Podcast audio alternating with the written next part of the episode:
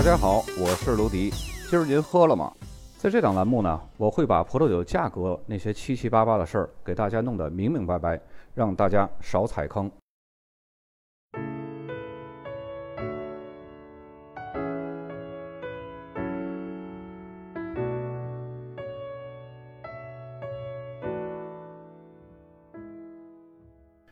科纳斯产区也是罗纳河谷的特级村之一。它是位于北罗纳河谷罗纳河西岸，北接圣埃斯夫产区，南面呢紧邻是圣佩雷产区。它是位于法国中央高原的东向斜坡上。科纳斯在古凯尔特语系当中呢是烧焦的土地，并且呢在1938年获得了法定产区的地位。好像北罗纳河谷很多地方啊，都是被叫做烧焦的，或者是炙烤的，就好像罗地丘也是，原意呢就是被炙烤的山坡。这就足以见得啊，整个北罗纳河谷被划归成了法定产区的地方呢，都是阳光很足，不是一般的足。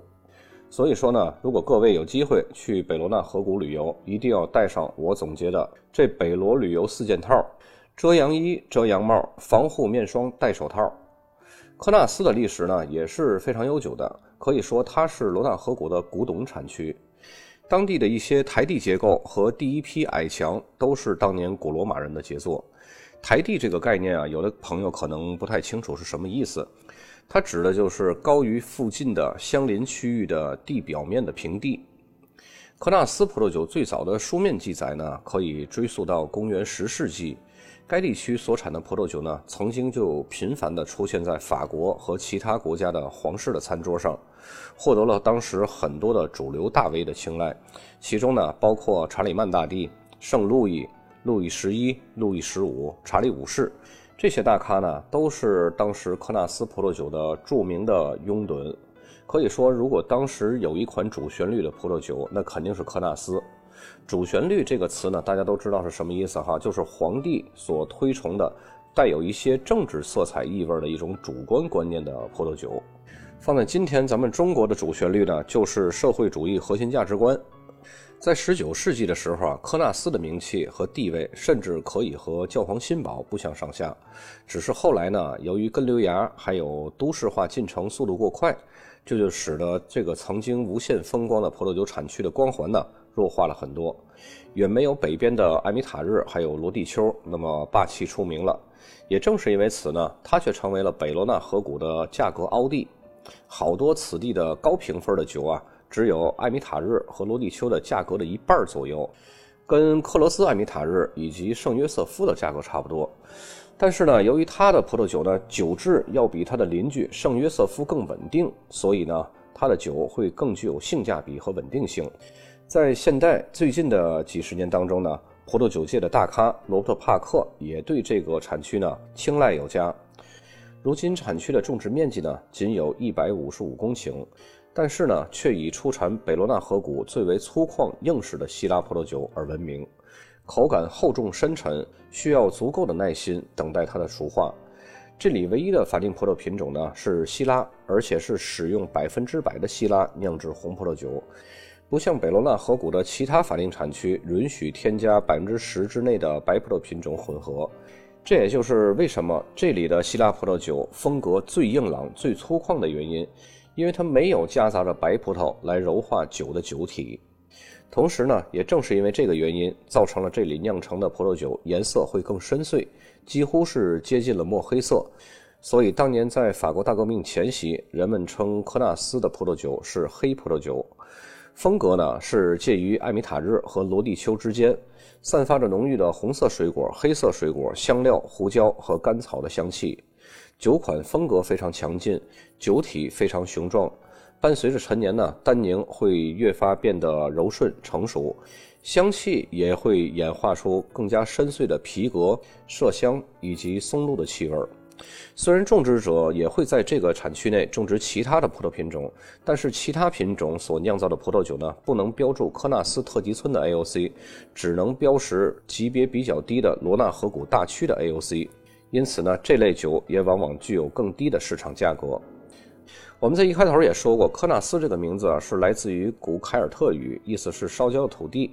那么单从这个名字呢，我们就可以看得出来，这个产区的气候一定是很温暖，而且呢，阳光一定是非常充足的。葡萄园完全是在科纳斯小镇之内。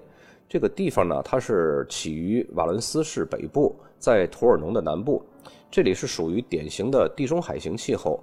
最好的葡萄园呢，大多都是位于产区的西北部，那些非常陡峭朝南的山坡上。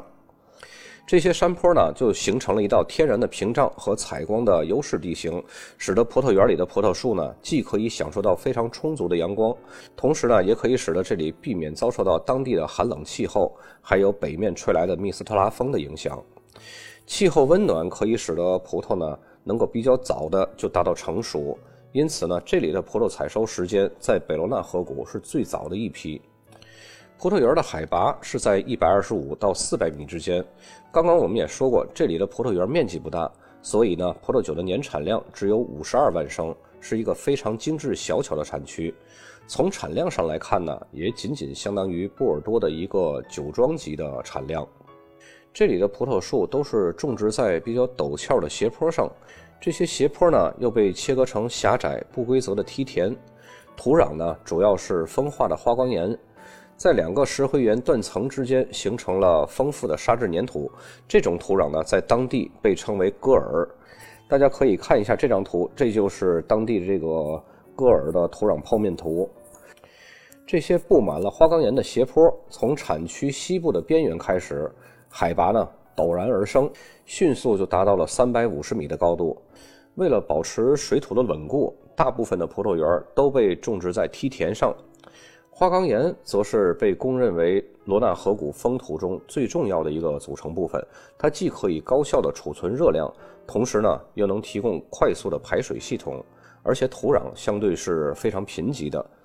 这样呢就可以迫使葡萄藤的根系努力往下扎入深层的土壤，形成更深、更强有力的根系。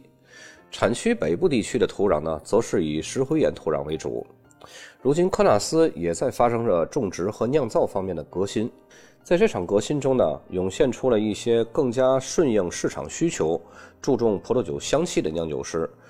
这些酿酒师呢，会采用全新的酿造理念，酿制成的葡萄酒酒质会变得更为柔软，年轻的时候就很容易入口，而且呢，果味更浓郁、更甜美。不过呢，仍有一些比较传统的酿酒师坚决捍卫着科纳斯原始的酿酒理念和粗犷硬实的风格。今天我们所看的酒标呢也不多，也就是四个，因为这个产区实在是太小了，没有太复杂的这种风土类型，不会像艾米塔日那种产区呢，东部、中部还有西部风土各不同，地势也各不同，会出现不同的风格变化。咱来看第一个酒标啊。这个酒标在上一期艾米塔日和克罗斯艾米塔日也有出现过，这也是一个名庄，是加布勒酒庄。加布勒酒庄呢，它在科纳斯也有葡萄园的地块儿。大家看到左面箭头中指向中间的那金色字，就是科纳斯特级村 AOC，然后右下角箭头指向的就是加布勒酒庄。呃，第二张酒标呢，咱们来看一下，这个酒标最大的字也是科纳斯，科纳斯的下面是 AOC 的全拼。然后第三个酒标，这是一个比较出名酒庄，咱们在上期、上上期都有见过，是沙普蒂尔。沙普蒂尔可以说是非常非常大的这么一个酿酒集团了。它在罗纳河谷五个特级村的产区内呢，一共是有一百七十五公顷的葡萄园儿。像这种大型的家族酿酒集团呢，它会不断的丰富自己的各种类型的产品线儿不会只单独做某一些个系列的葡萄酒。它要满足的是更多的人群、更广域的受众范围。大家看到左边箭头指向那个花体字，就是科纳斯；然后右边箭头指向的就是沙普蒂尔。然后最后这一个酒标呢，就会比较特别了。这个大家看到了，也是右边箭头指向是沙普蒂尔，然后左边这个最大的字母下面指向是科纳斯。那么科纳斯的上边是什么呢？这个就是葡萄园的名字，是阿莱内斯葡萄园。我在前几期节目呢也有介绍过，都是特级村 AOC。那么罗纳河谷特级村 AOC 又怎么样看出来它哪个更好呢？就是带有葡萄园名字的这种带有葡萄园名称的标识呢，会体现出这款葡萄酒在同等类葡萄酒或者同酒庄类葡萄酒，它的品质会更胜一筹。本期的科纳斯呢，内容不多，咱们就介绍到这儿，下期再见。